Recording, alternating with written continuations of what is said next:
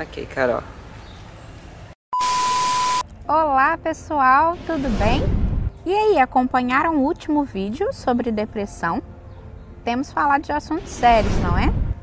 Hoje, por exemplo, continuo no próximo vídeo nesse lugar incrível. então, já teve aquela sensação de estar em lugares profundamente prazerosos ou estar com muitas pessoas e mesmo assim ficar com aquela inquietação ou aqueles pensamentos é, contínuos que não nos fazem perceber ou sentir os nossos momentos de prazer? Talvez isso seja um resquício de uma ansiedade. Talvez seja a hora de começar a prestar atenção. E é exatamente disso que eu, disso que eu venho falar hoje, sobre ansiedade. Ansiedade ela é caracterizada por medo, né? E minha gente, medo faz parte da vida. Isso faz parte, é bom sentir medo. Afinal de contas, quantas vezes o medo não nos salvou de colocar a mão na tomada, de colocar a mão no fogo. O medo, ele nos ajuda e nos, nos auxilia. Ele é uma resposta emocional frente a uma ameaça, uma ameaça iminente ou uma ameaça percebida. Já pensou na pré-história se não tivesse o medo? Quantas vezes não ia dar para caçar? Não é verdade? O medo nos salva, o medo nos, nos nos protege essa reação. Só que o que, que vai acontecer na ansiedade?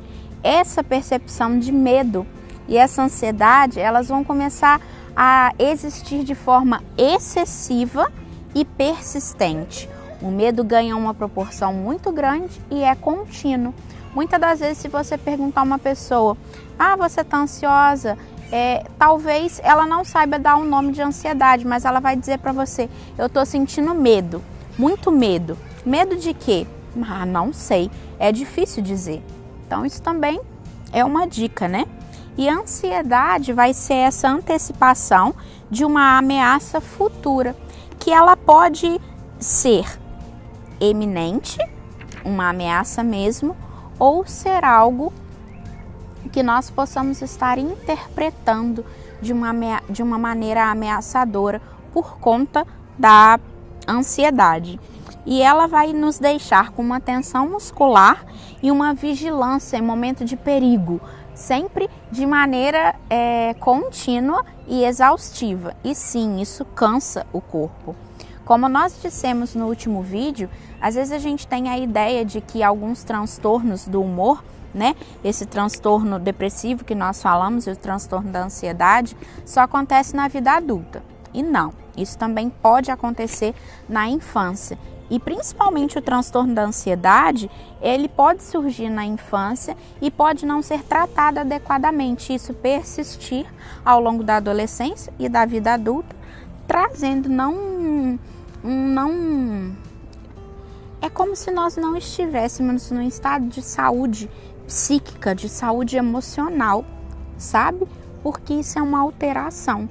Então, às vezes, você vive em um estado ansioso e talvez faça parte da sua vida, mas esse é um transtorno, precisa ser cuidado. Já pensou em não ter esse medo contínuo e não estar em estado de alerta a todo momento? Isso é bom. Às vezes não começar a conseguir diminuir é, o apetite ou, digamos, a vontade de comer, sabe? Todas essas coisas vão estar influenciando. E o transtorno de ansiedade, quais são os sintomas, né? Que nós podemos começar a acender uma luzinha quando acontecer. É uma inquietação, a gente pode dizer de um nervo à flor da pele, a maior parte do tempo. A gente diz fati fatigabilidade, a gente fica cansado a maior parte do tempo, exausto, exaurido.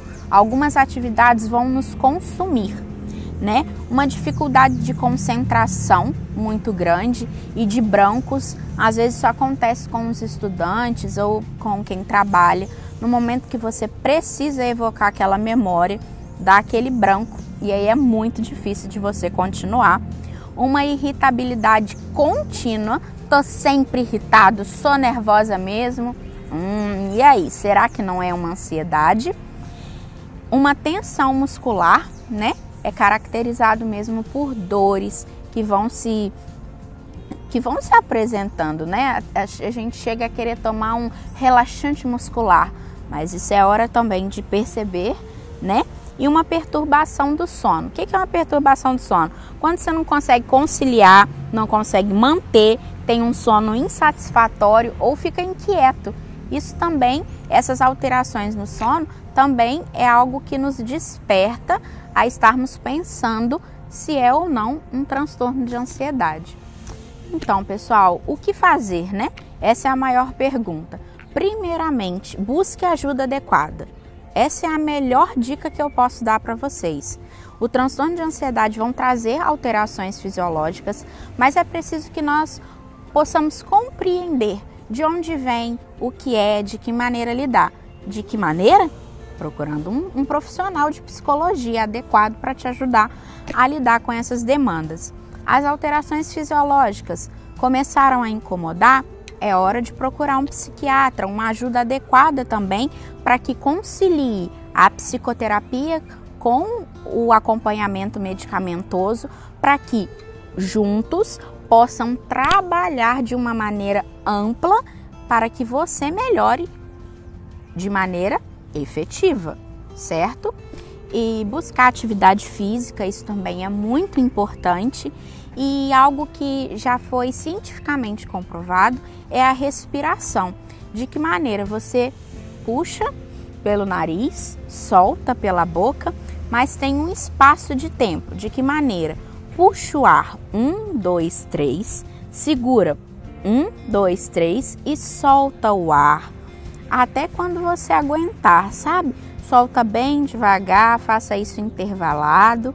Isso vai ajudar a fazer com que você possa perceber o momento presente, perceber a situação que você está e ajudar no controle da respiração.